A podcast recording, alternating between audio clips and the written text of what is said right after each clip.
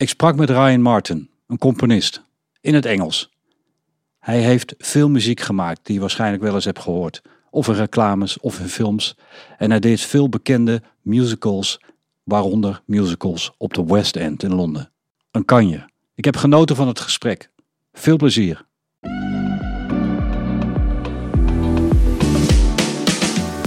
Ontmoet bijzondere mensen. Leer nieuwe dingen. En update je mening. Dit is de podcast van New Life University. Update je mening met Anatol. Anatol is topcoach en spreker in het bedrijfsleven. Hij begeleidt leden van raden van bestuur, topdirecties en high potentials van grote Nederlandse organisaties. En traint bij New Life University mensen die willen groeien of op een kruispunt in hun leven staan. Tap in op zijn kennis en netwerk en laat je inspireren. Update je mening met Anatol. Je kunt de podcast ook beluisteren via Apple Podcast, Spotify en Overcast. Hi there, welcome. Hi, thank you. Um, can you please introduce yourself and the rest will happen? Um, I am Ryan Martin. I'm a composer. Um, I'm originally from uh, London. Uh, I wasn't very interested in music originally. I was interested in football. I just wanted to be a football player. That's all I wanted to do. But when I was five, my first memory was my parents took me to a Phil Collins concert. And I saw Phil Collins and the drummer Chester Thompson playing. I said, I want to do that. That's all I want to do. So they didn't really think anything of it. But my dad lived away in Liverpool at the time. And in Liverpool, they have a place called the Caverns, which is an amazing place. People should visit if they haven't. Um, and it's where the Beatles first did all their first gigs before they were signed. And there's a statue there of the Beatles. And I saw drums again and was like, I'd like to do that. So my parents bought me some drums when I was maybe six. Uh, and on the day that it happened, uh, on my birthday, when I got the drums, my older brother came running downstairs and uh, hit the snare drum and it broke.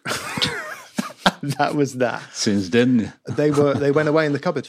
That was it. Really? Yeah. Nothing happened with them again. Um, for a, quite a while. We then moved house, and the drums came out again, and I started hitting them.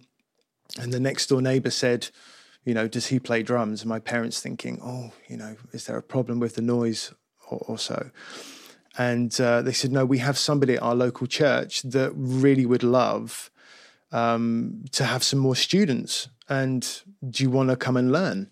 So they said, yeah, I think he probably would. So off I went to the church and learned from this guy and he was he was great. He was he had this really big kit in the church, and it was all really nice.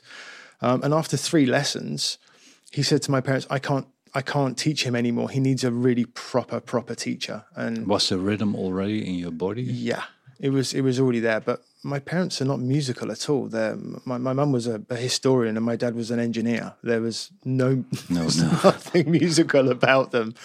Um, and I then went to this new teacher called David White, and he came from the military background.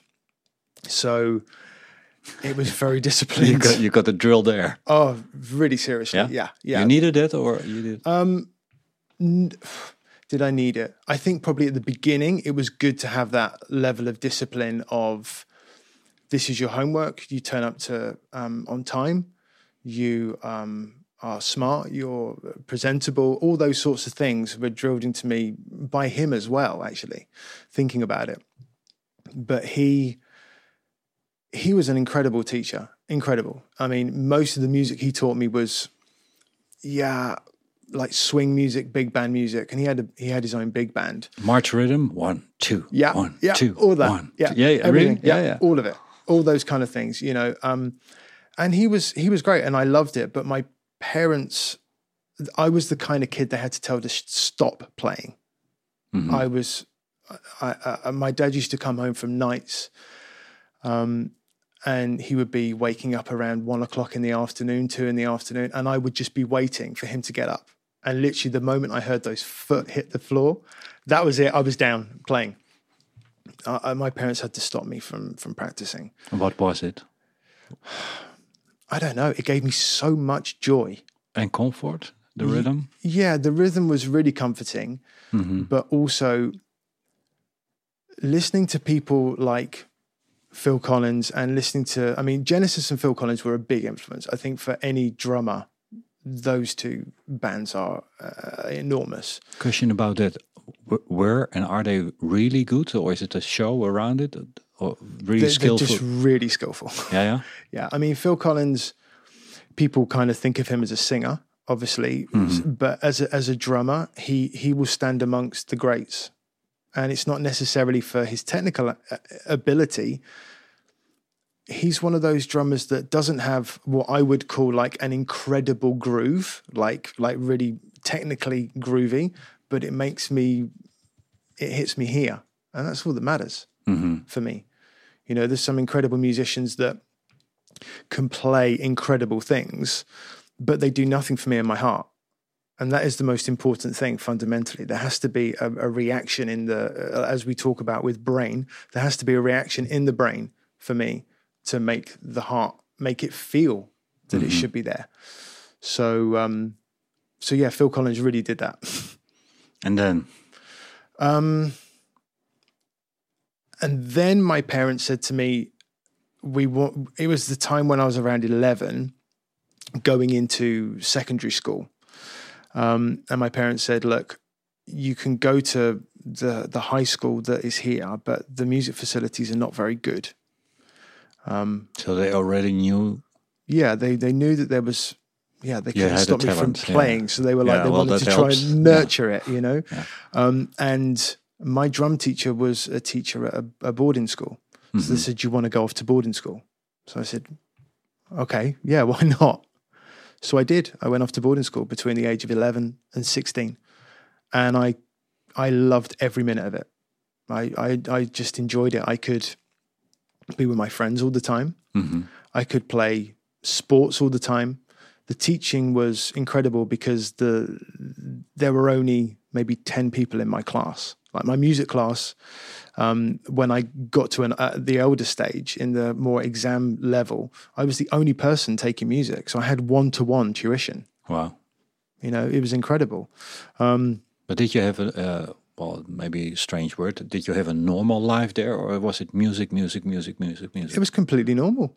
So, well, what is normal? yeah, yeah, yeah. Yeah, no, normal for But me at the by time. By what standard? yeah, by what standard? Yeah. I mean, um, I had, yeah, just some incredible teachers, Mm-hmm. um, musically wise, and also with regard to maths and English and science, all those sorts of things. Um, but I loved sport as well. I still really loved sport. Yeah, the reason I ask you is because a lot of people in, in music or, or, or in, in, uh, when they are artists, they are really, really focused on, on one thing. And they, they don't really have a very broad scope. But you had a complete normal life. Yeah, I had a broad scope, but also I was also the kid that we used to have lessons between. So we'd get up in the morning around seven, go and have breakfast as everyone together, and then around eight thirty, we'd every morning we'd have a, a a meeting with the headmaster. There would the whole school would have an assembly. Then we'd go off to class. We'd have sport most days as well. Um, and then in the evening, we would finish um, school around five. And then we'd all have to sit down mandatory and do our homework, which they called prep. And we'd all sit in a room and do our prep for an hour. And then after that, you'd have food. And then between 7.30 and 10 o'clock, you would have free time. And I was straight to the music room. That was it. Again. yeah, straight to the music room. Wow. Yeah. Um, but my drum, the one thing that I'm in, eternally grateful to my drum teacher for is that he didn't just let me play drums. He let me, he made sure that I learned xylophone, glockenspiel, timpani, all the orchestral side of it so that I mm-hmm. learned harmony mm-hmm. and I learned about the piano and about the keyboard and about how harmony works, all those things. Because as a drummer, you really get to work with rhythm, mm-hmm. which is great but you never really deal in harmony. There's never a key signature as a drummer or, or anything like that. So, and I hated it. If I'm really honest, I really didn't enjoy the the harmonic side of it, learning it. Then. Yeah, then, but now I I, cannot be more grateful for somebody showing me something that I didn't realize I would appreciate for many years later. Yeah, it makes you complete as a musician, I think. eh? Yeah. you understand the rest. Yeah. Um, I just wanted to hit drums and, and make people dance. That's all I cared about, you know. Um, and uh, and I and I think later on, as I got older, if I hadn't have learnt that harmony, I don't think my career would have. I think I would have diverted into some other career. I really do think that because my time as a the later on in the story, my time as a drummer, yeah, I, I, I kind of fell out of love with it a little bit. Um, and I don't know whether actually thinking about it right now, I fell out of love with being a drummer or whether I fell more in love with being a writer. hmm Yeah, it's, it's an interesting thing. Both. Yeah, maybe both. Yeah. Um, but I, I went to, to boarding school up to the age of 16 and With a lot of discipline. yeah, Drums was in your system already. Yeah. I, I think you learned a few new techniques, but it was already in. Yeah. Harmonics. So you were being prepped for the Yeah. for the for the for the big stuff. Yeah, for sure. And I mean, at 13 years old, I was playing with 30, 40 piece orchestras at school. Well, that's called the talent. Yeah, you know, which is really cool. Yeah, a normal. Yeah. yeah, that that was. I mean, getting up in the morning and doing choir practice was just normal life for me. Um, and and I didn't really like singing either, and I'm a terrible singer. But again, that extra part of the learning process that you think you're not going to ever use. It's amazing how you pick it up unconsciously as well. Yeah, yeah, yeah, yeah. And in, and with in in hindsight, uh, you you all needed it to become who you are right now. Yeah, I wish I'd actually concentrated a little bit harder, Yeah. to be honest. Yeah. Yeah. Yeah, because I think, but maybe I, I- concentrated enough to, Mm-hmm. to get the the level of um, Freedom as an artist. Yeah. Artist. Yeah. yeah, Yeah. think otherwise, so. you uh, have no freedom anymore, yeah, and you do the things other people say. yeah, yeah. yeah, exactly. you don't want it. No, not really. I mean, it's funny you pick up on that because when I when I moved to so I finished boarding school at 16 years old and then I think around 6 months before my 16th birthday my parents found out a place called uh, the Brit School which was in, in central London um, and my parents said do you want to go I was like, okay, yeah. I mean, my parents really were, they were not pushy parents at all. Um, but they were very much, look, if there's an opportunity and you would like to do it, then we'll try and make it happen. Lucky dear. Yeah, very, very. Um, um, my my father, we were we were living uh, right near Dover, where I'm like originally originally from, um, and my dad would drive ninety minutes to an hour, 120 minutes every single day to work and back. He he worked in London, and he drove every single day there and back. Wow. Yeah. And it got to the point where I had this opportunity to go to a school in London and my dad wouldn't have to do that traveling anymore. So we all, my, my parents sold the house, we moved to London and I went to the Brit school. All for you. Yeah. Jesus. Yeah. That's the lucky part. Yeah. Which is why now doing the job that I do, I feel glad that I could look my parents in the eye. Knowing all the sacrifice they made um, paid off. Can you describe the job, and then we go on with uh, with with your story, and we dive into other things so that Yeah. people understand what what exactly you do. So, my job entails creating music for, yeah, any any form of media that people might want. So, whether that would be uh, a, a, a- a magician on stage that wants music that perfectly fits the act that they do, or whether it be uh, for an advertising company that want music for their specifically for their advert. Um, and the, the goal for me is to really get into film. That's the goal. Yeah, will happen. I, I really hope so. No, will happen. it will. it's just a matter of time. yeah, I, th- I believe that. because most artists uh, l- uh, l- l- I, I try to to understand what you do and what what what the business is around. A lot of people with a lot of talents are not disciplined, and a lot of people in general don't want to pay the price. They just want the fame. or Yeah. the- yeah. And uh, I think I'm talking to somebody who has the discipline and who is willing to pay the price. yeah, Yeah, yeah, that's normal. But, but not a lot of people do No. that. You know that. Uh, so yeah, I guess it so. will happen. Uh, film. Yeah. Yeah, I, I, for me, it's a case of if you if you really do want something, you have to put in the hours, A- and also, I also feel like I don't need to shout about putting in the hours. I see so many people talking about how how busy they are and how this they are and how that. What isn't that what we all want to do? We all want to make something, achieve something, have something to to show for it, put something out there. Um, and the thing that I get um, most excited about is when you put something out there and somebody sees something in three and a half minutes that has taken you a month to create. Just And- let them enjoy it. yeah, and and a it's half minutes. gone for three and a half minutes, but Yeah. it's been a whole month of Yeah. the proceedings behind it. We call it. Uh, I don't know if that's the correct word. We call it the magical dust. Mm-hmm. So don't don't show uh, the the preparation and all the tears and all the frustration. Not Just at all. say, ah, I have a, a song, Yeah. three and a half minutes, and also have a twelve seconds version. Yeah. there you go. There you go, it's done. It's the magical dust we call that. Yeah, it's true. It is true, and I think it's it's like theatre as well. You know, people uh, when they go and watch a show, they see all the lights and everything, but they they will never uh, really understand what goes on backstage and how it how it all works. Yeah. and it's for the best because it, the, You don't the- want you, you, don't buy a want to. ticket and you want to want to show. You want the show. But what what I find particularly uh, uh, interesting is that you also write music that only lasts for seven seconds, Mm-hmm. or fifteen seconds, or twenty seconds. Uh, is that more difficult?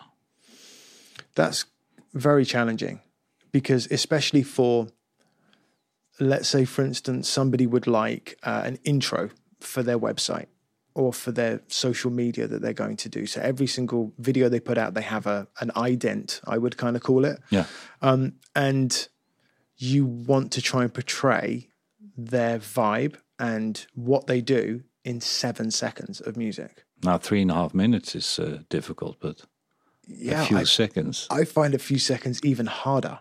Yeah, that's what I mean. It's even harder. Yeah, it's even harder. Yeah. Yeah, Yeah, but and, and three and a half minutes is fine. I mean, even even uh, sixty minutes worth of music has a is, is actually easier than that. It gets even easier the longer it is because you have longer to tell your story. So music is telling a story. Yeah, for sure. For me, the way I, I will never be able to describe my music in words. I can't. I, I literally I find it so difficult to describe it in words. Is it a feeling? Yeah. Yes, complete feeling. And it's something that there was a great quote that said, Music is there when words fail. Wow. A- And that is it. It sums it up for me. hmm Um, yeah, and and and that's the goal. That is the aim for me. Whether it gives somebody in a film anxiety when they're watching it, for instance, in a chase scene, you know, there's something like that. Look at Jaws, for instance. Yeah, yeah, That, yeah, you that's what's in my mind. Yeah, yeah, you yeah, have. Mm-hmm. you have Jaws, and that sums it up. And interestingly, that cue almost never made it into the film because um, Steven Spielberg thought the dum was far too comical. And it was only John Williams that really pushed his idea through, saying, no, this is going to work, this is going to work. And that's, everyone says Jaws and they think of that thing. Da-dum. Everyone But thinks of it. it's amazing. I know it, it's a Pavlov reaction. Mm-hmm. Uh, We talk about it later, but it's amazing that with two tones or ta ta ta tum, Yeah. That's it. he become world famous. Yeah. Just two things. Two things, amazing. Yeah. And um, I think that is also it is, is simplicity. Um, really comes to you in the end once you've in, in music you can try and overcomplicate things or you can really In life, in, in life. In business. in business in life in everything you can overcomplicate every, anything. And i think that in music for instance like you you can end up going oh look at all these notes all these notes everything you know? But ultimately simplicity really is the best way. Yeah. You put a lot of songs in my mind now. You Yeah. triggered a lot of songs. yeah. But I think uh, uh, genius is in in uh, getting complex things Mm-hmm. easy and simple, and that's so difficult. Yeah. Part of my job is um, um, making presentations in PowerPoint as Mm-hmm. a consultant, and most of the time uh, I get uh, 200 slides with information and a lot of information per slide, and I have to compress it. That's my thing in five to ten slides. Nobody sees how frustrating that process can be. I can't imagine. It's amazing. Um, so yeah, it's uh, it's challenging simplicity. So thirteen, and then a few years more, and yeah. Um, it's it's a it's a strange part from here because this is where when I went when I went to Brit School, I ended up um, really enjoying it. But the the the subject that I dropped was recording, being um, a producer or being involved in recording in, in any way, shape, or form. My teacher was good, but I just wasn't interested. Um, so I asked the school if I could drop the recording techniques sessions. Um, and they said, yeah, fine, but you need to replace it with orchestrating. So I went off and did orchestrating, but there was there wasn't a class for orchestrating, so I created my own. So I went off that's also normal. on my own. I went, okay. Um, and also at Brit School, we had 18 hours of lessons a week. That was it. So we had 18 lessons of scheduled time. But the school was open between 7 and I think 7.30 in the evening. So it was open pretty much the whole, whole, you know, good full day you could use there. But some days I would only have a class at 1.30 till 3 or something but because my journey was so long, it was a two and a half hour with I think three buses, two trains, and a tram to get to school. That's paying the price. Yeah, um, I thought, well, if I'm going to make that journey, I, I'm I'm not going in for an hour and a half. I'm going to go in for the whole day. So even if I only had one lesson, I would be in the whole day. Um, I have these incredible facilities. I have a a room with a an incredible piano. I have a, a whole suite with computers that I can sit and work out how this will work. Let's go. You know, why not? Why would I spend a two and a half hour journey there and and another two and a half hours Yeah. back to do an hour and a half Being of economic. study? Yeah, why? course. Yeah, yeah. So I was in a lot early, and then when I got uh, the ability to to drive and turned eighteen and was able to drive, um, I was still going in because I'd hit that pattern. Yeah. It, it, no- nothing changed. In your system. Yeah. Um, because the journey, unfortunately, um, the way that sometimes the, the transport works in London is you have to kind of go really far into London to then come back out. You can't get a train that goes across town sometimes. Um, but with the car, it was only a 35 minute journey. So it was incredible how my journey time had been reduced. But there's a difference. If you sit in the car, you have to drive. Mm-hmm. You do it most of the time unconsciously. Mm-hmm. But if you sit on openbaar vervoer, trains and metros, you can do a lot of musical stuff in your mind. You really can. It's Tell lots me- of time for thinking. Tell me, what did, did you do I in your mind? Well, this was before iPods and before any any Yeah, bec- phones, no distractions. What, what age are, are you now? Now 35. You have to think about it. Nice. Yeah. Yeah. Yeah. yeah. Living life to the fullest. Yeah. 35. Yeah. So, um, I yeah, we didn't. I I, my, I I don't even think I had a mobile phone at that Mm-hmm. age, um, and I was just with my homework or reading a book. You know, we had a we had a film composers class. There was a specific class on film scoring and film composers, um, and I was always reading those books. Um, we went through some cues from John Williams in E.T., the flying theme and how that worked. And I would just read this stuff thinking, I want to do this. Even at that age, I knew I would love to one day stand in front of an orchestra with a film at the back playing music that had come from my head. You will. Yeah. Yeah. Nice.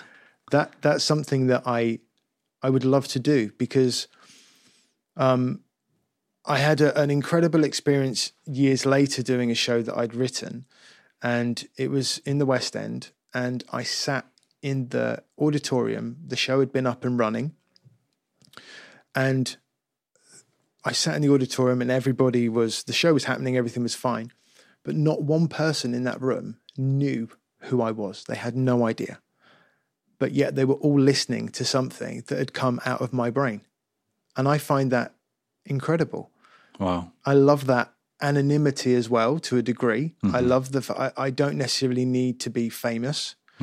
Um, but sitting in a room and people going, oh, this is great, or what a great show, to be a part of that, but not have to say, that was me.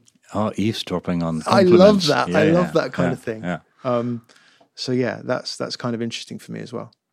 And um, you composed a lot, Yeah. but it started in the mind. At what age you start composing in your mind? Because a lot of musicians play music of other people, Mhm. and that's not bad.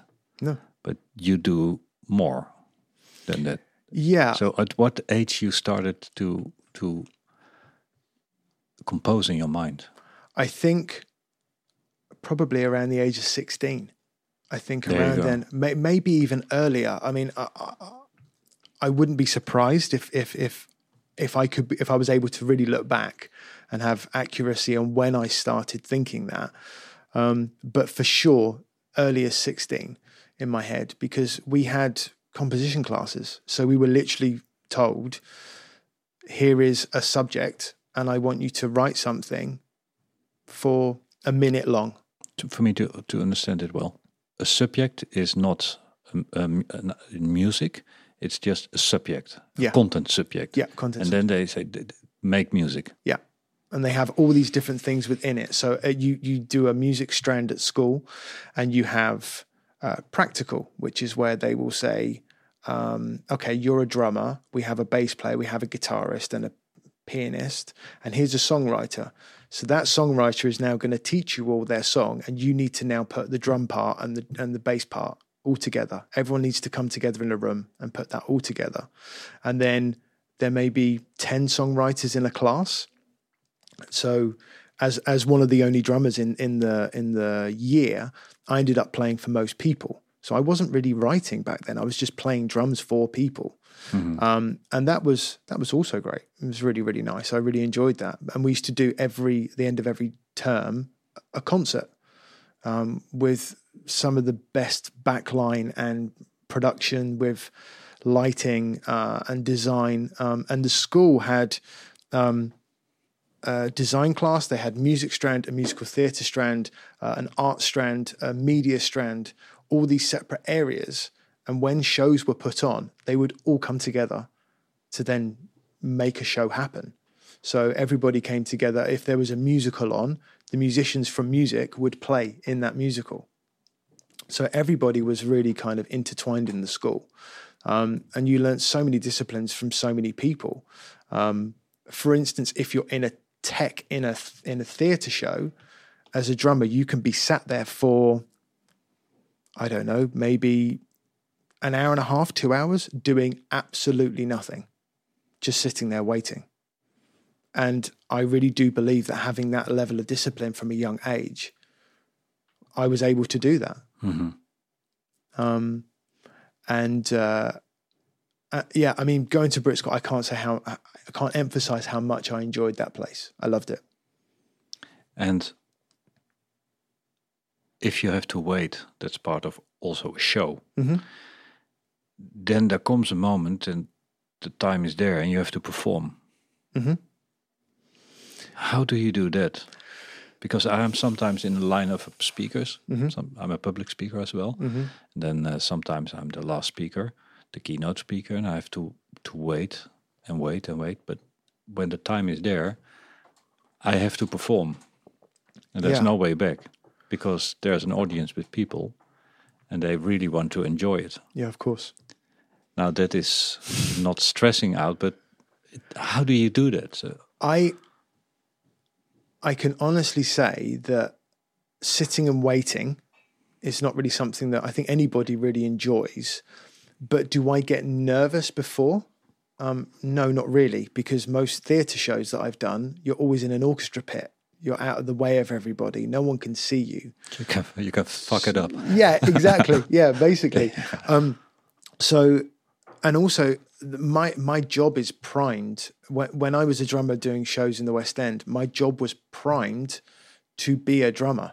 And being a drummer comes with so much responsibility because if you make a mistake, everybody hears you. There is no getting away from it. Um, uh, we used to call it a train crash. That was it. If a drummer made a mistake, the, the whole show would derail. Would- Oh my god! and I, and I, thankfully I've never done it. Um, uh, I've had some funny moments in my career, but I've never actually train wrecked a show. But I know of very very famous drummers that have gone into West End shows that have done that, And, and what what is the fuck up there? Is it out of rhythm or just maybe not stopping. I know of one instance of a very famous drummer that went into a show and thought, "Oh, it's uh, just ABBA, it's just Mamma Mia, this is fine," um, and continued to play. Just kept playing because he thought it was the original song. He hadn't learned the, the arrangement? arrangement, forgot- ah, yeah. and he just ploughed through, Mm. um, and everything comes to a stop. Is it the most important uh, role in uh, in a band? If I ask it to a, a guitarist or a soloist or a, a singer, maybe they say also yes. But I have a, I think it's the most important thing. The the rhythm is everywhere. It's I think I think every single instrument has its own level of importance, but I think the the thing with the, the thing with the drums Yeah. is it is the thing that links what the conductor wants to the orchestra. If if I'm having one of those days where I'm a bit tired or a bit lethargic, or we've done two shows in a day, and I suddenly start playing a little bit less than I normally would, um, I mean energy wise, then the bass player and guitarist that are in the rhythm section can really feel that. Whereas if I'm really up for it and driving it, nothing changing what I'm playing, but just the energy that I put behind it, that can really drive it. Mm-hmm. But also in a bad way, you can put the wrong energy in. I think sometimes if if a conductor and a drummer don't quite match, then uh, what the conductor is wanting to put across, a drummer can kind of spoil that a bit, which is why it's so important to get a good blend between conductors and, and a drummer. And that's why generally conductors, regardless of what the production would like, they generally ask for their own drummer to come in. yeah. Yeah. So it, it is it is the the one of the most important roles. And another question, and uh, we we get a line in the story, but I have many many questions. Um, where is the rhythm? Is it because if I I play, I think I I I, I can hear when something is out of rhythm. Mm-hmm. Uh, I did some DJing and piano mm-hmm. for for years. I can hear that, but if I record myself drumming, mm-hmm. or I put a beep underneath it, it it's bad. So where where is the rhythm now? Every atom, every molecule, wh- the whole universe is one big party of rhythms. So rhythm is is in our system. So sometimes I think, am I better in, uh, um, n- uh, worse in listening or feeling to my to the rhythm of my cells or the atoms? So to my question, where is the rhythm in your body? Okay, so there's there's two ways that I kind of look at this.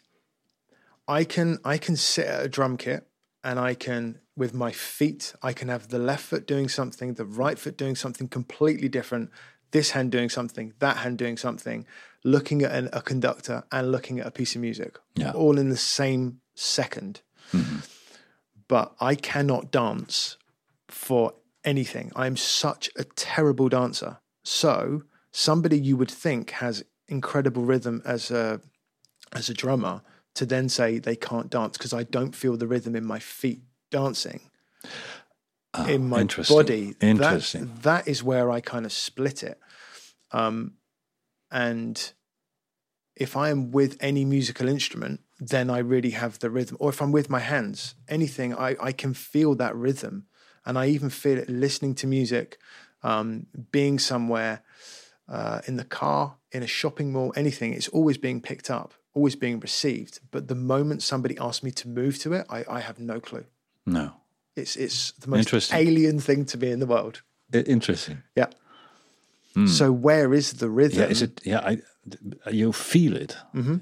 and and because if if you do rhythm with drums, you, you have to do it exactly on the on the how we call it on the mat. It's it's basically on the if you're playing on a click, you have to play on the beat. I understand. I understand that the click. So, so not everybody knows that, but sometimes uh, you, you have a, uh, something in your ear that is clicking. But if you don't have that, that is really interesting. Yeah, it's really interesting, and I know, um, especially nowadays, working in studios and shows, playing to a click is is just very very normal. Um, I can, the weirdest example I can give you is that so I've done I've I've played drums on Mamma Mia in in London in the West End for since 2006. I did my first ever show, and I've been I go in as as a dep. I go in and cover, um, and the the the the show has a click that is in that in that show. The whole thing is on click. Um, and it's there There's because some some beep in your ear. it's Yeah. it's a tempo, Tempo, that, that yeah. continues on. And the reason why they have it is because they really wanted to use some of the original ABBA samples, and they were done to a click. So in order to trigger those samples, you need to be playing at the exact tempo that those samples were created at. Um, and and it's also really good for the choreographer and good for the dancers for everybody to to keep everything consistent.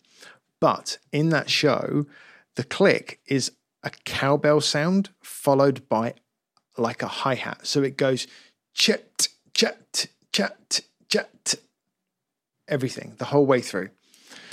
Um and the weirdest thing is i've never seen the show out front and I cannot tell you how how I think scared and and and discombobulated I would be listening to the show without the click because that click is like an instrument now in the show. It's always there. Yeah, so as even if I hear Dancing Queen on the radio or Mamma Mia or Voulez-Vous, if I don't hear that click, it sounds so weird. It sounds so You strange. became a part of it's the. become a part of the arrangement in my head, Mm. which is so bizarre. Amazing. And if you play without a click, for you, if if we record it and, and we then put a click underneath it, do you, do you think it's is in sync? Is a body capable?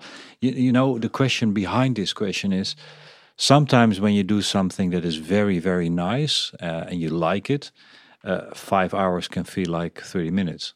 But if you don't like something, sometimes five minutes feel like two hours. So I dove into what is the brain capable of if we think about rhythm and time. And I came across hypnosis and uh, I uh, dove into that. And then they speak a lot about time distortion. So the brain is capable of different rhythms, but also different times. Um, if you have an almost uh, fatal accident, everything moves very fast in a few seconds and it feels very slow. Mm-hmm. So, how do you get yourself and your body in a rhythm? How can you make sure the rhythm is good? I think so. I, I I do really believe that there are. It's something that is in your DNA or or in your makeup in some way because there have been people that Somewhere. it's somewhere. I, I it's it's really difficult. No one's ever asked me that question before. Where where does it come from? Where is the rhythm? And I know, uh, I think I, I thi- want to know it. yeah, I think. Okay, I can give you two examples of Please. this. So the the first example is, I did a show back in 2007 called Daddy Cool, which was all the music of Boney. M. Daddy, daddy, cool. Exactly. Um, and when you have your own chair in the West End, that is you are the you are the main drummer. Your name is in the program. But as a drummer in the West End, you can take off anytime you want, basically, and you get people yourself to come in and substitute for you and dep for you. Um, and I had a few people that came and did it for me. And there was an example of two people that didn't quite work out. Um, the conductor wasn't quite happy. The first one followed the conductor beautifully, exactly what the conductor wanted, did exactly what he wanted to do.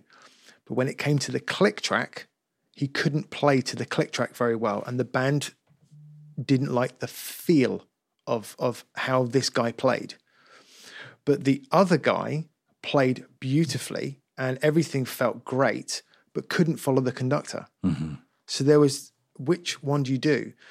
And in the end, I was able to help the guy that had the rhythm and could really, really play to the click because he can learn things about following a conductor. He can learn that. But the other guy, I couldn't really do much with because ultimately you've either got it or you haven't. Uh-huh, uh-huh. And that sounds really harsh, but for all the musicians that I've played with in my life and the amount of people I've been around, that stuff doesn't really ever get better. The, the sense of where something is, you can you can tune it, but ultimately, I will if I go into a a, a, a show and I see a drummer or uh, anywhere anywhere someone playing in the street, and I see them playing. Uh, if if they if they've really got it, then I yeah they've got it. You It makes me feel great. Makes me feel great. It's it's a feeling, huh? Yeah, and if if there is somebody that it's Mm-hmm. moving everywhere and it's a bit messy and uh, even if it's out by a fraction, it bugs me. Mm-hmm. It just makes me go, oh, I don't want to listen to it. it has to be there. Is it is it true that pe- some people are not musical? I, is it? I don't know if that's English. When in No, it's- Nederland we, we, we, you're not musical. Yeah. Is it true? Or can you can you teach it? Because the question, the, the reason I ask this is because everything is a rhythm, Mm-hmm. and it all starts with the, the atoms. Yeah. So, can you teach somebody not not maybe the level where you you are on, but a lot of people have heard somewhere in their life you are not musical. Do I think I think that's a cop out. I think that's a real. I think everybody has the ability to be musical. Um, I do believe it's there. Um, I believe that if you if you got somebody in that said they weren't musical, and I sat down with them for for an hour, I could teach them something musical that they could do. Yeah, that was my second question. Can you can you teach people who think they are not musical to?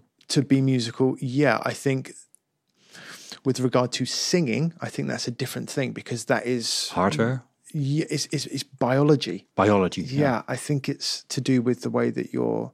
For instance, uh, a trumpet player I know many years ago uh, was amazing. Could get all these really high notes. was was really really good, and then he had a uh, um, a problem with one of his teeth, and he had to have it like uh, fixed. Suddenly, the air Oh my god. changed as he was blowing, and we're talking the tiniest change. Yeah, the teeth looked that, yeah. identical, and he couldn't get certain notes. Oh my god. So that's my point with the voice and with anything to do with the mouth or and throat Mm-hmm. in music. It, it really is something that I, I believe is, is biological. Yeah, yeah. Interesting. Yeah, I think I, I do think that. But I, I also think so there's two points of it. If you want someone to be musical, hmm you can teach them to play something musical and make them feel it. Um, and and what makes somebody musical is if they can play something and someone else enjoys it, whether it just be I don't know, uh, playing somewhere over the rainbow on the piano, just the tune. If somebody enjoys that, you're musical, okay. But if you want to get paid for it and do it as a job a- and, be successful at it, I think that's a different level. Yeah. And I don't think everybody can do that. But most m- most of the, the, the things in life, you, have people who are talented. Mhm. Some people have talent for something, Yeah, Yeah. yeah, for sure. and then you, if if you put in the work and the pain and the frustration, and you have the discipline, you, you can go very far. Yeah, I do believe that. But it, but what do you think? If people have talent, not only musical talent, but but talent, can you, can you become big with it? Whatever big, if you don't have discipline, I think you really do need discipline.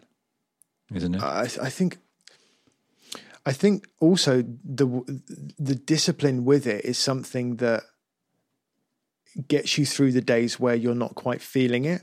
But I do believe that that discipline and drive are one in the same thing. If you really would like something and you want to go and get it, discipline is easy. yeah, discipline is easy because you want to do it. Yeah, So uh, for me, the word discipline can sometimes have a negative association. I don't think it has to be negative at all. no, I, I think it can be an extremely positive thing. yeah. Um, why not be disciplined in what you do? You had to be disciplined to not play Yeah. drums. Yeah, I had to be disciplined to stop, to shut up. yeah. Way back in your life, 16, starting composing. Mhm. Um, t- tell tell a bit about your 20s and and t- also tell what is composing? What what is it?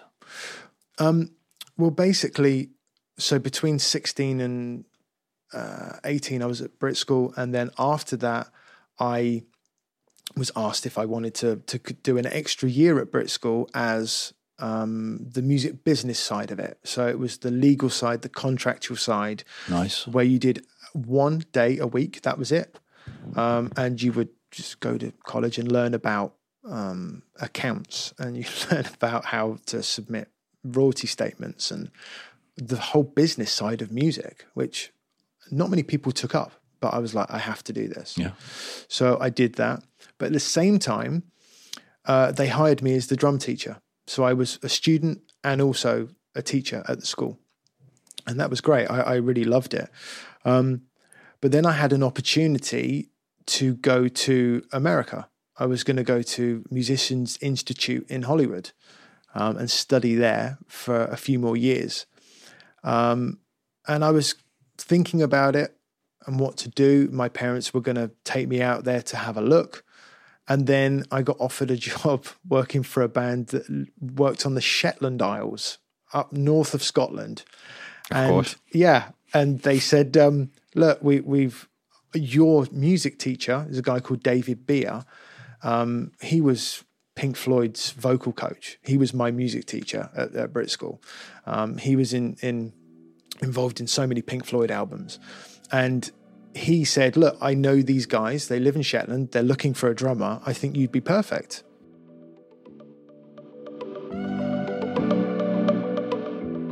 New Life University, een platform voor persoonlijke ontwikkeling. Een platform waar we veel meer voor je kunnen betekenen dan alleen deze podcast. Wij willen mensen helpen een sterke verbetering van hun leven te realiseren. Dat kan zowel op privé als zakelijk vlak zijn. Ik denk dat mensen tot veel meer in staat zijn. Maar we hebben niet de gebruiksaanwijzing gekregen bij onze geboorte hoe we het beste uit onszelf halen. En dat is de reden waarom wij Powertrail hebben ontworpen. Powertrail is een opleiding van vijf weekenden waar we het hebben over succes, geluk, hoe kom je erachter wat je precies wilt? Hoe verbeter je je relatie? Hoe krijg je er een? Hoe krijg je meer rust en balans? Hoe versnel je je carrière? Maar ook hoe krijg je nog krachtigere communicatieve skills? En als je al deze dingen bij elkaar optelt, dan heb je een beschrijving van Powertrail. De opleiding die ervoor zorgt dat je het maximale uit jezelf haalt. Ontmoet bijzondere mensen en leer nieuwe dingen. Update je body, mind, spirit en skills in onze gratis kennismakingsworkshop. Ga nu naar newlifeuniversity.com/workshop.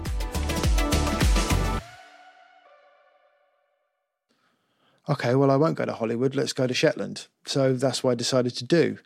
So I went up there. Jesus. I went up there three times a year and it was freezing cold. And I understand why Scottish people play such fast music now. It's because it's freezing and they need to keep warm. um, and we toured around Europe for maybe two years, in and out. I, it was never a full time thing. We would go for two weeks and then go for six weeks and I got to see some incredible places.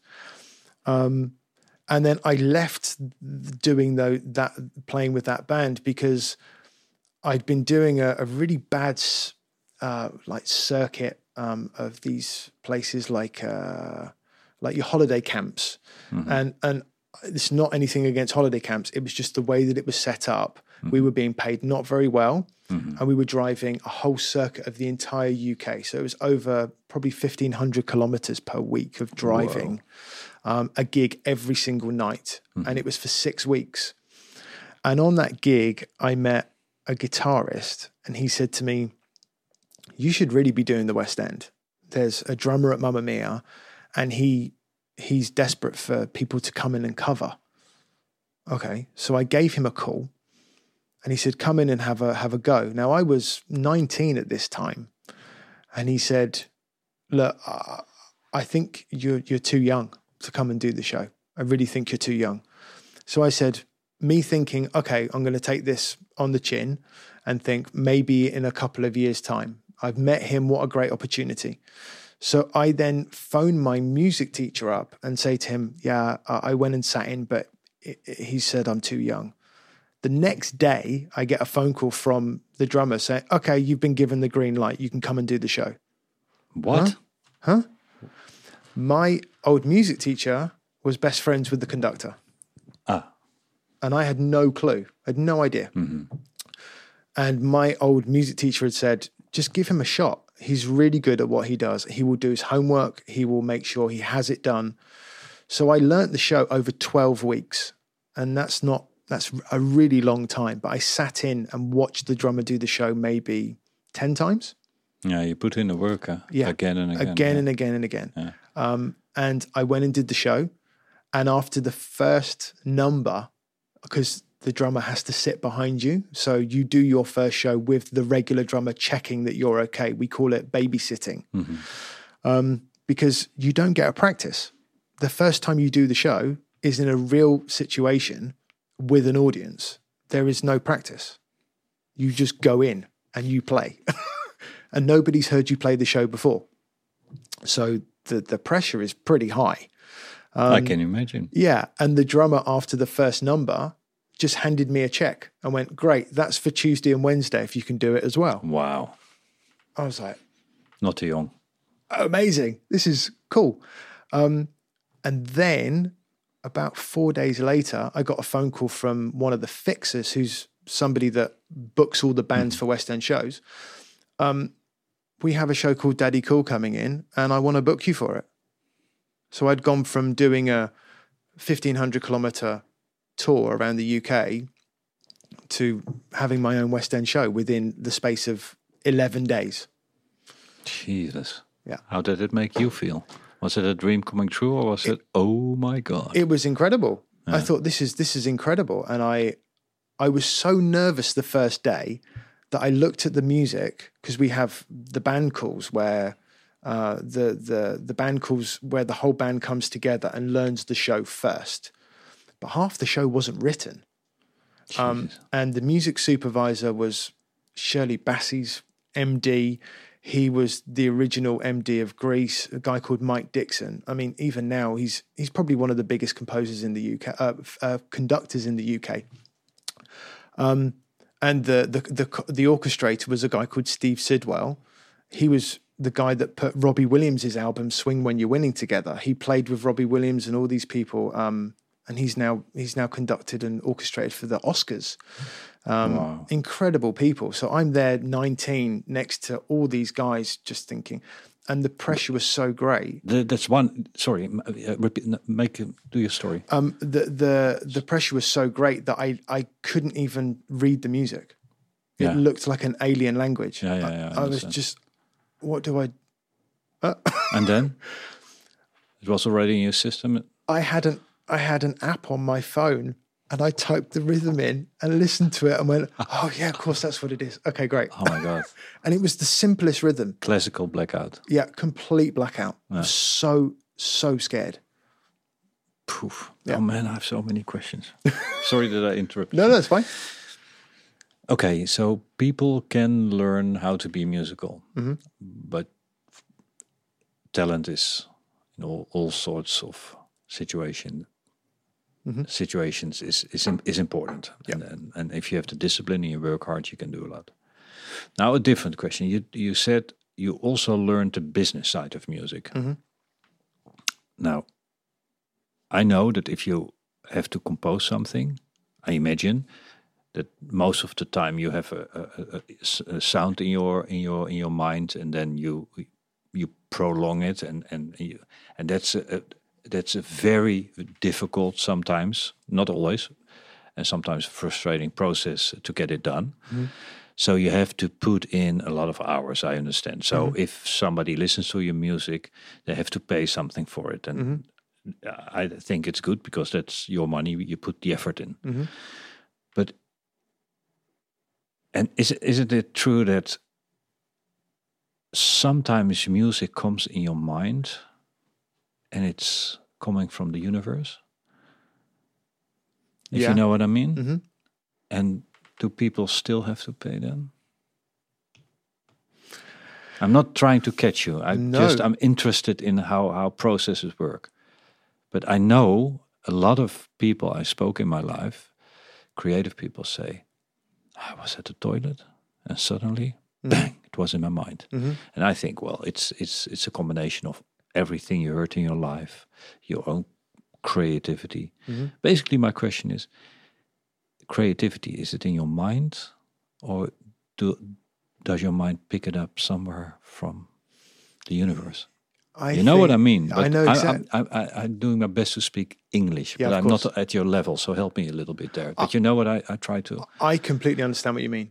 I think it's it's something that is out there for people to It's attain. Out there to attain. It's out there How to deep attain. is that? Uh, But is there like a door? Is there only certain people hold a key to open that door to reach inside and and and and and then take that and then make it their own? yeah, because let's be honest, every composer in the world has a key to an 88 uh, key keyboard Mm-hmm. with all the same notes. We have exactly the same notes, and everybody makes something completely different. we yeah we only have uh, how many the, the We have 12. one, one octave we have twelve. Yeah. you know, so everybody has that key, but it's then what you do with it. Like, like let's okay. Somebody said to me, if there was somebody from 1600s turning up now, what would be the most difficult thing to explain to them? Um, and I couldn't really think of many things. I said a few things. And, and he said, I really do think it would be explaining we have this cell phone in our hands that is attached to any information in the world, yet we use it to look at cat videos or we use it to look at this or funny things.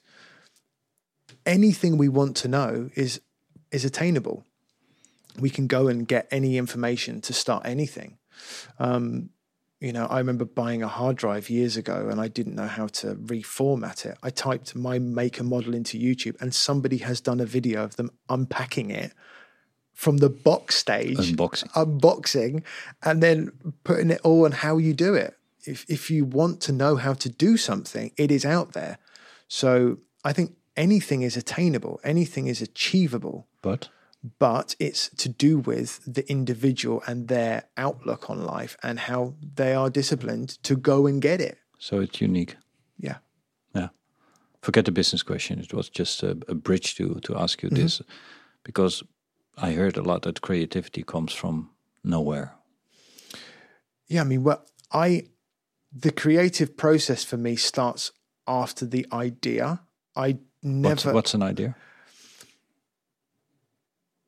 The idea for me is when I get given something, I, okay, here's my act, or here is a scene from a, a film, or here is this, here is that. Then mm. I then respond to that and have an idea. I, when I wrote my two albums, that was probably the hardest part of my entire creative process moment in my life Because because it was for myself. ah, ah yeah. When I work for client, when I work for clients and people that I write for, they give me a brief to a certain degree, um, and I also feel that responsibility to make sure it's as good for them as it possibly can be. And everything that I say when we speak originally about we can try this, we can try that, we can do this, I want to make sure that I deliver those things that I say. So the creative process for me, I really feel comes from me wanting to make sure they have the best thing. So I, I go over so many different versions of things and, and tweaks and do this and try that. Hmm. Whereas for myself, it's like, well, who am I doing this for? Oh man, I it's for my completely understand what, this. How do I start? Every house painter has not painted his own house. yes, True. true. So you get an idea, you build on that, mm-hmm. but but let's say you look at a at a movie and you you have to make music underneath a scene. Mm-hmm. Now, let's say the scene is two two people meeting each other in a park. Mm-hmm. Now, if you look at it and I look at it and and a lot of people look at it, it all depends how we feel at this, that moment, what we have in our uh, uh, rugzakje, what we all have in uh, in, uh, in uh, experienced in life, and the state we are at uh, in at the moment we look at that movie, and then we get an idea. And if we're being asked make make a music uh, or make, um, make a melody, then I can imagine that, that a lot of people have different ideas. Oh yeah. Yeah. But but now the question: the customer wants something, Mhm. and that's let's say one person. So that person gets five ideas of five different people. One of them maybe resonates. True. Mhm. But then you cannot say as a composer, and you you cannot be sure this is it. So every time you get tested on your own intuition, isn't it? Mhm. Yeah. Because my intuition is uh, uh, this has to have a violin and a piano and a drums and maybe a guitar. hmm And you you are sure. Yeah. Yeah. You okay? So that happens a lot. That happens. I a can lot. imagine. That happens a lot. Um, the, uh, the when you do a process like that, so many people have so many opinions, and the hardest thing is is that for a composer is to try and sp- trying to get information that has no musical background. So get information from somebody that has no musical background, can't speak in musical terminology, and I have to try and translate that into what they want. You know, I get things that go, yeah, I want it to be happy. What is happy For you. for you? You know, What, what is triggers happiness what for you? Yeah. yeah. Um, so generally, what I do is I make a test of what I think, and it's very difficult in this process because the amount of times I've sent off things to people, and they've not responded for a couple of weeks, and I, Ah, You go crazy. I've like, just tell me because I. Mm-hmm. This sounds really weird, but when I work for other people, I don't really have much of an ego when it comes to writing music because I always I, I'm a big believer that if I write something for you and you say I don't like it, I feel that that's another step to what we're gonna end up with. Interesting. You know, because suddenly we have a hundred options, and then I send give you one and you don't like it. Now, okay, now I have ninety nine. Great. Ah, but so you don't take it personally. No, why would I? Uh, the reason I, I, I like to talk, yeah, well, that's nice. It's, it's just, yeah, I understand. It's uh, 99 options uh, I now have left. I have less. it becomes left. more easy. It becomes easier. This is great, you know. But so many people do not want to say, "I don't like this" or "I don't like that," because I do believe in myself that if somebody says I don't like something, I will be able to find something that they will like. Ah, there you go. That's a core belief. I do believe that. That's a core belief. Now, the, the, one of the reasons I ask you this question is because we make uh, movies for companies, and we are good uh, at, at at at getting briefings of one or two sentences, Mm-hmm. and then that's almost crazy. But we make 100, 120 movies per year, and most of the time I speak 30 seconds, one minute about it, Mm-hmm.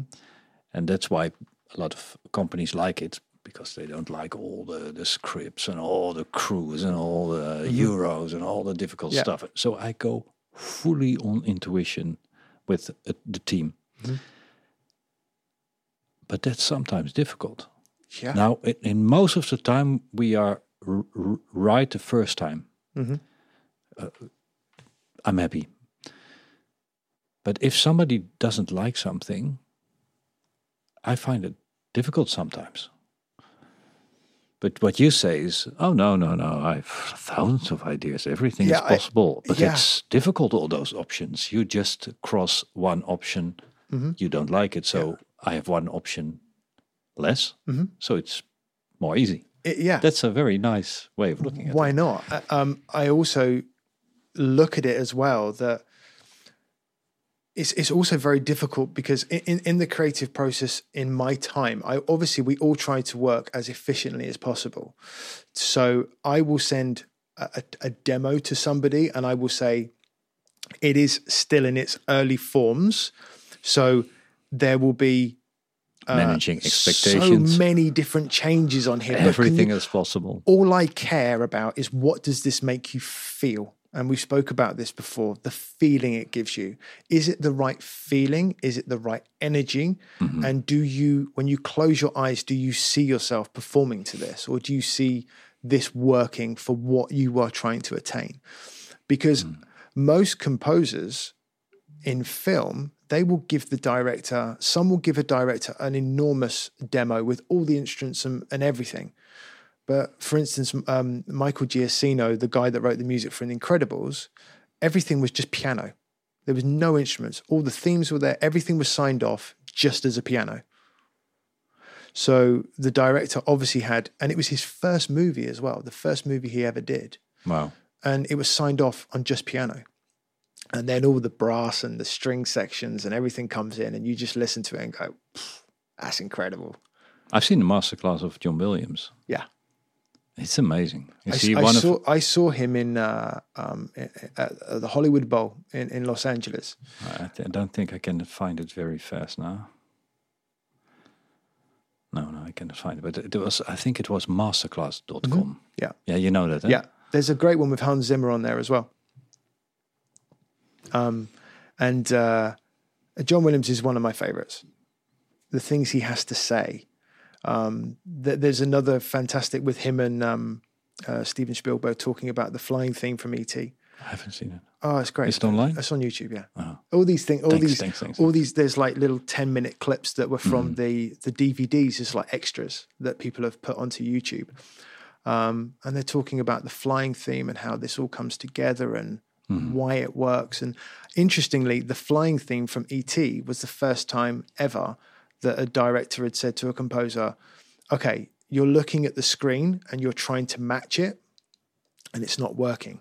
because the way that the film had been edited wasn't fitting right with the music, and John Williams just couldn't get it. So Spielberg said, "Take the screen down. You play the music how you feel it should be played, And video editors get it done. and we will do it later." First, time, one of the first times that ever happened. Wow.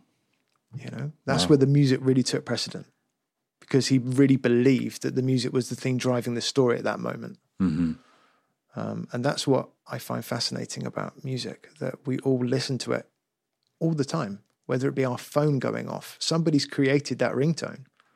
Everything is Ev- music. everything is music. the whole universe is Yeah. music. Yeah. True, eh? Yeah, everything is, is audio and sound. Yeah. It's true. Why has music such a big impact on people? I I think it, it really resonates. And I don't mean emotionally Literally, resonate, yeah. I mean physically. Physically. Physically Okay, I'm going to stop you there. Um, we dive into that later. Is it true that uh, 100 years ago the A tone, Mhm. ting, was given a, just another frequency? I heard it. That was amazing. I've never heard that. Oh man! I might so, have to so check that. all all the music basically, I don't know if it's true, eh, but all the base music we hear is off tune. If you um, uh, if you check it with the body rhythms, Mm-hmm. I, I- know that some orchestras will will like tune to different, slightly different A. Yeah. So A is 440, the frequency at four three two, I think. they- Yeah, four three two, four four two. I've heard of Okay, go back to the four three two. That. That obviously We is were talking about hertz. It's it's uh, gonna be a bit nerdy now, but yeah.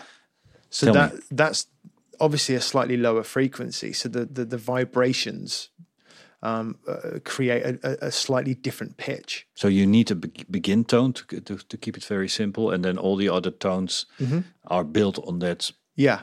If I'm really honest, I don't know what the, the what the numbers are of each note of the scale. I just know that A is f- we Yeah, generally tune to A440. Yes, for you. That's Yeah. all I know. Yeah, yeah. I I, cannot play as well as you, but Yeah, I, I'm the I'm the nerd with the figures. Yeah, four four four four zero. Yeah. Um, and um, generally it comes from uh, f- an oboe, generally in an orchestra. I don't know why that is, if Mm-hmm. I'm really honest. Again, it's generally the conductor at the beginning of, if it's an orchestra, we'll, we'll point to the, the oboe and the oboe will give a concert A. Cool, And, that, and then everyone tunes around that. cool. Resonates. So Yeah. the question was, why has music such a big impact on people? So you you you use the word resonates. It Mm-hmm. literally resonates with. Yeah. Yeah. It, it really does. I, I if people are a live concert and they uh, and the bass is so is, is quite loud, you can literally feel the Yeah. the, the the the vibration flowing. You can feel it. Um, and I think that is the thing in music.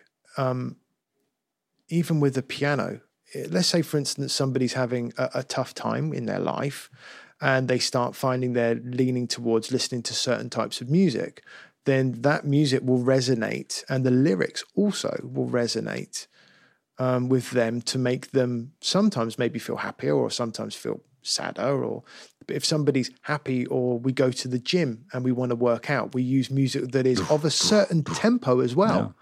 there is around 123 to 127 bpm generally is kind of dance music and most dance music is around that tempo and that's what we generally use for running Amazing.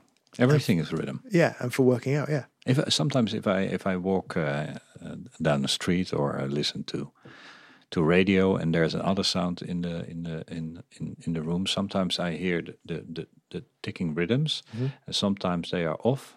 And if you wait long enough, they're coming back. yeah I don't know if that's normal. I have that all my life. yeah that's really i mean i wouldn't say it's something Armin that, van Buuren also had that. I think everywhere he he heard the the the the, the, the offbeat, and if Mm-hmm. he waited long enough, it would it would come back in sync it, and then we're out of sync. Yeah. Yeah. There's a um there, there's so many examples of that. I mean, I I can literally be listening to a car and say for instance the car stops or I hear a gear go in or it starts juddering at a certain thing. That will trigger something for me Rhythm. you know that will trigger something for me um it's really strange but i it, on the um on the district line tube station uh, on the district line tube they have specific trains that they have and it goes ba ba that's it just two notes and all i think of is is the theme from hook that john williams wrote every time i'm sat on that train it goes ba ba i go ba ba ba da i can't help it i Yeah. cannot help it Yeah. um, i don't sing it out loud um, Is that But is in it my like in your head? Is it like Pav, Pavlovian reaction also? Yeah, it just like springs into gear. But that's something uh, of talking about the musicophilia thing with with Oliver Sacks. Is he his whole study was um, uh, all about putting uh, receptors on the brain, and he was played three different types of music. That one he didn't like, one that he thought was okay, and one that he adored, and the CT scans that came back with the blood flow to the brain was unbelievable. I was just like, this is incredible.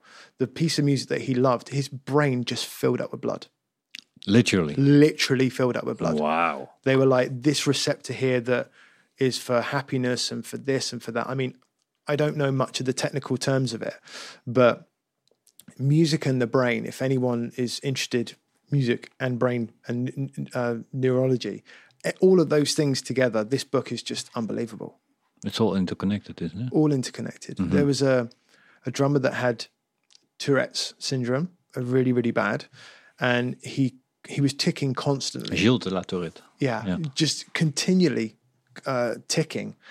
Um, and the only thing that stopped him was was was playing the drums. And they were describing it to me that if you imagine the wires in the brain, and then there's like a, a cut in them, that electrode that has to jump, that is the tick. And when they did the scans, they were literally seeing some of these connections reforming as he was playing a rhythm You're talking about synapses. Yeah. Wow. as they were putting everything back, that was the thing that was bringing it back. And I was just like, oh, there's a whole hour documentary on on musicophilia on YouTube with Oliver Sacks. Thank It you very much. unbelievable. No more sleep tonight. Yeah, I love me personally. I love. I get goose, goosebumps even thinking about things like that. Yeah. Wow. Yeah. Okay. Um, talking about creativity, can you make sure that when you need your creativity, you have it? I have a I have a few things that I do. So I have a, a Bose headset in ear, and it has noise cancelling, and I don't put music on it. So I'm completely zoomed out. That's one of my tricks. The other trick is I go sit in the car. Just before I uh, started this uh, conversation with you, I was was five minutes away from office, thinking about what we are going to do, zoomed out. Um, sometimes I have to write a speech and I have only 30 minutes and it has to be delivered to 1,000 people. So sometimes it's very difficult uh, because you think, oh, I hope I have the creativity. I hope I will find words. In my case, it always works. Not only on the pressure, but I, I can steer it a bit. But it took me a lot of years to find out what my buttons are to become in a creative state. Um, if I'm on, uh, if I get up at six o'clock in the morning and I have a very difficult thing to do with a deadline and I have to be uh, delivering something creative, I, I just go in the shower and I do a deep meditation in the shower, ten minutes or something like that, and and I tell my brain at eight o'clock this morning, that is, and it be very specific. So, brain, you have one hour and fifty minutes. Give me that idea mm-hmm. and then I'm gonna do gonna do something else. I learned that I have to do something else, otherwise that, the idea doesn't come. And I get it on time, Okay. but it took me a lot of years. Yeah. But that not, that's not the same creativity you talk about because I think that's a more intense process. My question is, and also for the people who are watching this, and and and, and a lot of professionals are looking at it, and people who really go for it. That kind of people need creativity sometimes at will. Mm-hmm. Is that possible? Yeah. Can you teach me or tell me how you do it so that Turn it on and off. yeah, how do you turn on your creativity? I think so.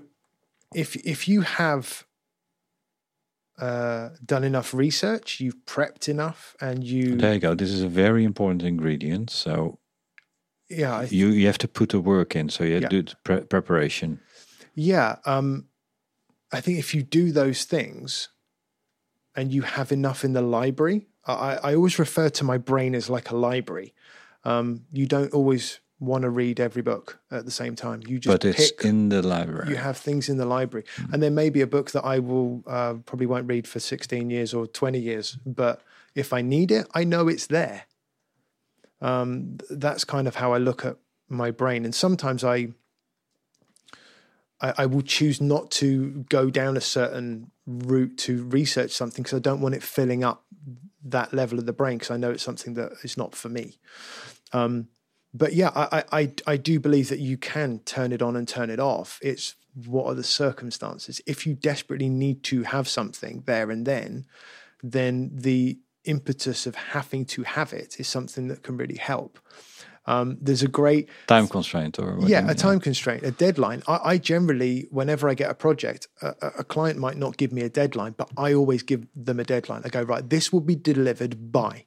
Ah, that's And they're like, ingredient. They're, so they're like, oh, okay, well, that's only four weeks away. Yeah, Yeah. that's when we're going to do it by. Yeah. Because I have your project, we're going to finish it, it's going to be done, it's going to be great. Public commitment. Yeah, and it's done. And I and I always generally try and deliver before the deadline, because then we can tweak it and change it, and yeah. That's a nice trick. Yeah. Okay, you wanted to start a story. Um, so I I I think that you you you can be very creative at will, um, and I think that one of my inspirations is I, I'm going to see if I get this right. I think it's the Coen brothers, the guys that write a lot of films. Um, they wrote Burn After Reading, um, really funny films.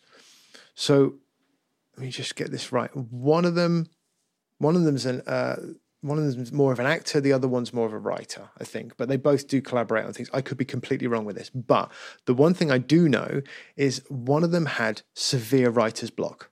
Severe writer's block. Yeah, that's my my Yeah, next question. Thanks. and they were like, "Okay, we have writer's block." So do you know what they did? They wrote a script about a guy that has writer's block. Jesus, I mean, geniuses. how genius is that? Yeah, yeah. And it is that thing that I I always have faith I will get to, and it's something that I would love to have written somewhere actually in my studio. It's called the elusive obvious. Something that is so elusive to us when we get it seems so obvious, mm-hmm. and that is when I think you know you have something that is right. Mm-hmm. Something is now like, why didn't I think of that before? Yeah, yeah, yeah, yeah. It's yeah, but before it is so elusive to Yeah, you. yeah. You're like, I can't find this, and then when you get it, oh, Wow. Do you have a message with music? Um, it depends. I, th- I think for me, music has to be something again that we've spoken about. Has to resonate with some with with, with people. It's not going to resonate with everybody. Um, you know, the I, I if I were to think I could, a hundred percent of people would like what I do. I, I don't think there is. I, I I don't focus on let's say for instance 70% of people like what i do and there's 30% of people don't i don't really focus on the 30% i just think wow there's 70% of people that like what i do. Mm-hmm. How great is that? Mm-hmm. I'm not going to start adjusting what i do for these to satisfy this. I just sometimes if I have, if I have a, a large audience with people, I tend to focus on the one that doesn't like it. oh yeah? Yeah, but I I, I- know the tricks in my brain to shift it, sometimes it's active process.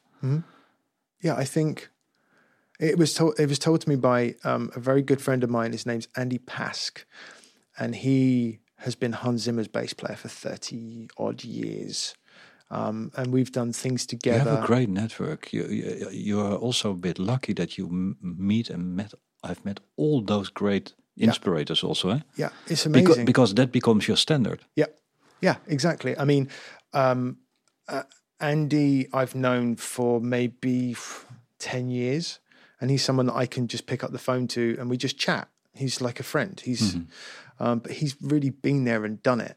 Um, Wow. You know, he's he he was the bass player on Inception. He was, you know, he's been in the sessions of like Pirates of the Caribbean sessions for Hans Zimmer. I I saw him at Wembley Arena with Hans.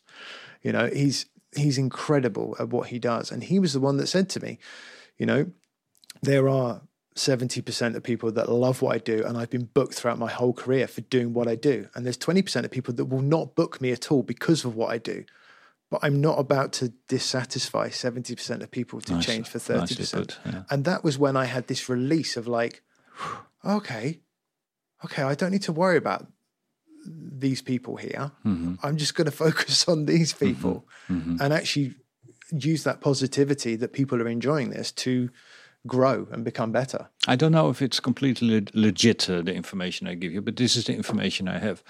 You ever heard of Dr. Emoto, who did research uh, uh, with music and water? Oh, wow. Not only water uh, and music, but also other other things. And when when he, he took water, um, I- I don't know if it's legit, but it's you can find it on the internet. He, he took water from the Fujiwara uh, River, I think, and then he had a few bottles, and he put in the bottles the same water. He just divided the water in the bottles. Mm-hmm. Then he separated the bottles and put a speaker that played classical music, a speaker that played, I don't know, music, and hard rock. Mm-hmm. And then in a laboratorium, he cooled down the water below freezing point so that it became ice. And he looked at the ice crystals. Now, the ice crystals on classical music, and that's broad classical music, but okay, classical music, were perfectly uh, symmetric. And the music, the hard rock music, had an effect on the water that it was completely wild and no structure in the crystals and the water. Now, a lot of people say they repeated the experiments. I did not do that, um, but I think it's. it's I have a feeling it's legit. And the reason I ask you this is because there are some truths, some scientific truths, some, uh, let's call it first principles, also in, in music, because everything is frequency, everything, is rhythm, everything. everything is energy. So it's amazing that that you get beautiful crystals with classical music, and, and basically fucked up uh, crystals with with hard rock. Then some people, it's a, a lead in for the question. Some people like hard rock music, and some people like classical music. Now, you can almost say that it's unhealthy to listen to hard rock. I I don't know if it's true. This this this podcast is called update your opinion. So I do not have an opinion. Uh, uh, of course, I have, but I, I want to invite interesting people so that they can think about it. So Emoto did that, and with my uh, simple brain, I think, okay, it's unhealthy to look at uh, to listen to hard rock music, and I see a lot of people enjoy it. So I, it's not it's not that I say you cannot do it, but I am a complete fan of first principles in science. I okay. So what do you think about it? I I, I want to research this because I, I think this is fascinating. I've never really I've never heard of this, but I I can now put two things that I know of to what you've just said. So, first of all, in uh, in in some of the London tube stations, they have uh, had some issues with crime and uh, and people fighting and etc. etc. So they play classical music in the in the hall of the. Keep on talking. I have it on the screen now. Oh wow! Yeah, it's amazing. Here, here's the classical music, and here's the. I think it's the hard rock music. You see? Oh my god! I have to say one more time. I don't know if it's completely scientific legit, but it's amazing. This is the guy. You see? Yeah. Same water, different uh, frequencies. Okay, London. That's amazing. It, it it is. Okay, I'm going to look into that. Yeah. Um, they they in in tube stations will play classical music so that people will be calmer, Yeah, less violence. less violence. Yeah. In supermarkets, on a Monday or a Tuesday, they will play slow music over the tannoy. On the weekends, they will play faster paced music to make people move quicker, so it doesn't get as busy. Those things psychologically, the way that music is used, I find interesting, and and also the frequency with the water. If you think about the water the way that it is formed perfectly with classical music, that would surely we are eighty percent water. Surely that is something that would make us calm. And if it's the rock music is making you feel a certain way, maybe that's why people use high octane music to run to, What is high octane? like really fast, Fa- fast, pace, or, or, or lots of intensity going on, lots of Mm-hmm. rhythm, not so placid, um, to to to do tasks that require energy, or you want to pump something up. Yeah, the fitness music. Yeah. you, you referred. Yeah. Um, there's a, another amazing technique that I know of with with sound, and it was used in a lot of rallies many many years ago um, with public figures before they were speaking, generally in dictatorships across the world, um, and they would have a very low hum sub that we could before we could even we can't even hear the hum so low the frequency that they would play throughout the the auditorium before people would uh, before this person spoke and as they went to speak at the mic they would turn it off and suddenly people felt this relief and they had no reason why Holy moly! They had no that. reason why Wow. and it was purely because this this frequency was the thing that made them feel slightly uncomfortable that really low reverberation with the water in the body going back to this um and then in the moment they went to speak boom they turn it off and suddenly people felt at peace and they felt this is the reason why i mean that's, That's audio audio warfare Oh my God! Well, audio warfare. I think it's being done. I think uh, I'm, I'm not sure, Mm-hmm. But I think in Iraq War 2 uh, they they used uh, sound to make sure people felt uncomfortable. yeah And there was, a, I, I, I dove into it a bit, but I don't know what what the, the truth is. But they they they had uh, had frequencies that that changed the inner voice of people. oh wow. Yeah. So that a, a lot of soldiers uh, uh, overgeven, witte vlag, I don't know how to call it, Mm-hmm. but they, they said, uh, okay, surrender. yeah the white flag Thank you very much. Yeah. I choose a lot of words. The white Yeah. flag, yeah, the white Yeah. flag. So, but so sound and music have a lot of sound of music. sound of music there you go Yeah, there you go. sound and, and music and frequencies have a big effect on on, on people. yeah I So, are you believe that. aware of that when you when you com- compose and when you deliver something to the world? Yes. Um, so, okay. So the fir- the first big thing that I kind of composed was a show called Impossible, um, and it's where Sabine and I met. Um, yeah. Um, and uh, I my job was to write music for a two and a half hour show. Um, and I sometimes had very little time to do it in. Um, and I decided to have a reoccurring theme that basically, whenever anybody got up onto the stage, because there was a lot of audience participation, they would there would be a particular cue that was played, and it was a waterphone. It's one of my favorite instruments ever. It's just a uh, like a stick with nails around it and water in the base, and you get a violin bow. What is it called? It's called a waterphone, What? Yeah. and you use a bow and you bow it. Uh, you hear it in a lot of horror films, but it's like a it can be quite a cooling sensation. That's it there. Yeah. Wow. Yeah, you get the bow and you literally bow the whole thing around Wow. it. Um, it's um, I first saw it in the musical Hair. Um, the percussionist used it to to start the first number with. It was the first thing in the show. I was like, I've, "That's amazing! I, want to use one of those." So I used this. As a Pavlovian reaction. Yeah.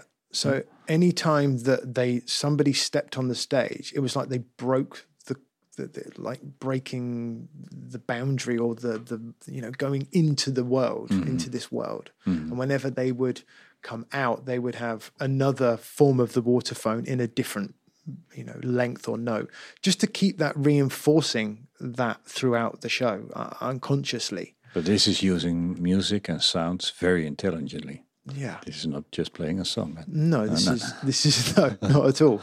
Um, and things with harmony as well. For instance, that in music you have this thing called the the the, the root of a chord, um, and if you're in C major, you will have C as the root. Okay, uh, C, C the, the chord of C has C, E, and G in it, but you can have inversions of that. So you can have G, C, E. yeah, but in the bass. So you have C in the bass, which gives you a really lovely C chord, a C with an E in the bass, or a C with a G in the bass. And it makes everything feel like it floats a bit. How is that possible? You have, You have majeur and, and I forgot it a bit. I, I, I had it a long time ago. But major, minor, diminished, yeah, thank half diminished, oh, a seventh. augment, augmented. Seventh? Yeah, Yeah, sevenths yeah. and diminished sevenths and uh, yeah, all these kind But of they things. make you feel different. Yeah. So this is a uh, there's a famous uh, comedian called Bill Bailey in the UK, and he um uh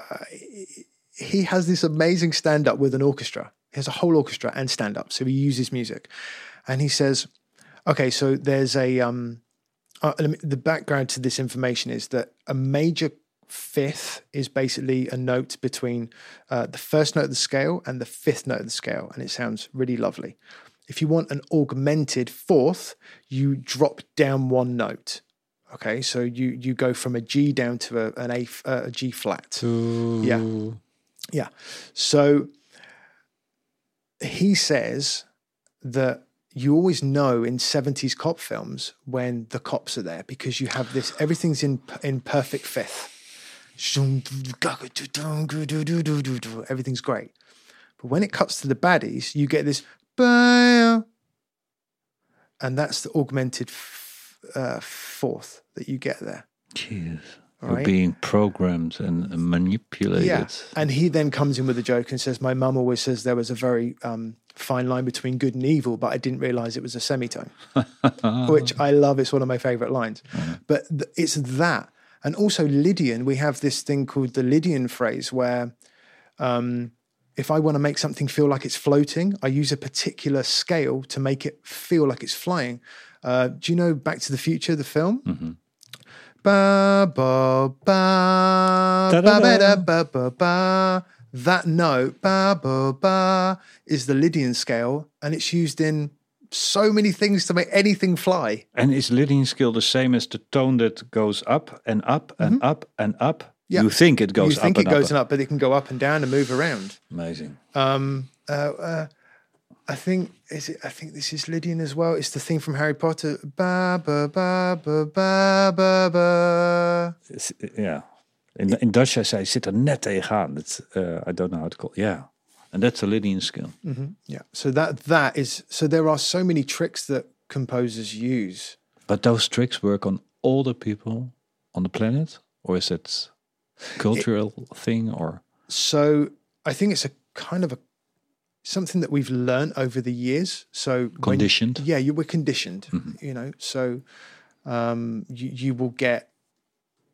For instance, if you write, if you're going to do a film, they will put a thing called temp music in. So they editors will use the temp score to edit to better, and then they give the composer that and say, "This is the feeling we want." And it's a nightmare for a composer because sometimes you will never write something better than the temp score because the director's used to it Yeah. um, And the editor. and the editor's used to it. And no matter what you do, the same with performers as well. They come to you and say, I want to get my music changed. And you write it and redo it. And they go, Yeah, not the same as the last one. Question. it- no it's not. question. Question. Can you compose music with all the legit first principles and all the tricks and insights that you're 99% sure you have a hit? So, please answer that question. I I think oh, it's a really difficult question. Sorry for that. That's good. No, I like it. I like to think. Um, And and and and, and this this is because one of my big hobbies and passions is finding first principles mm-hmm. and finding common denominators. Mm-hmm. That's that's what I do. So if if you invite me to your studio, I scan you, thirty minutes, maybe uh, fifty minutes or an hour, and then I copy a, a lot of what you do. Mm-hmm. I do not have the talent, so I will not reach your level, but I have learned how to learn. yes. So that's one of my my biggest passions in life. Sometimes they ask me if you if you lose everything, what is the one skill you you want to keep? If you mm-hmm. can keep one skill, then is it the ability and the knowledge how a brain learns. Mm-hmm. So I, I call that success modeling. So I'm a walking encyclopedia of a lot of successful people, and and I, I know the two three common denominators of that job mm-hmm. or that profession. Um, I completely forgot my. Oh yeah, yeah. Can you can you build on on the the things you know and make a hit? So it is pure of interest my, for myself to to know if there are common denominators. It's it's not to make it difficult. I I really want to know. I, I, I know. So I, I think uh, with regard to hits, as in like songs that become really successful. And you- Yeah, and you after know- this we're going to talk about earworms. I wanted to. Uh, Okay. oh, yeah. Um, so basically, there is a th- there are songwriters out there. So let's forget film music, forget that type of writing. Let's think about The three and a half minutes. yeah, the three and a half minute pop song. Yeah. There's a, an incredible guy that nobody. I, I would be very surprised if anybody listening knows who this guy is. Mm-hmm. His name is Eg White. Okay. Um, Well, his real name is like uh, egg white. yeah, uh, but it's only one G. Um, his name is Francis Eg White, and he is responsible probably for the majority of the number ones in the UK and a few in America. Um, he wrote um, hits for Adele. He's written hits for Natalie Imbruglia. He's written hits for um, Will Young, uh, James Morrison. Um, his and check out the songs he's written, and you will just go, "Oh, this guy." He is, yeah, songs by written by Eg White. Um, that's the guy there. He is a hit maker. He literally churns out everything he does is a hit. Um, and I believe someone like him, he, he has a formula. I don't quite Yeah, know. That's that's what He's I tried to. he has, he has a formula. formula, and, and I don't know whether this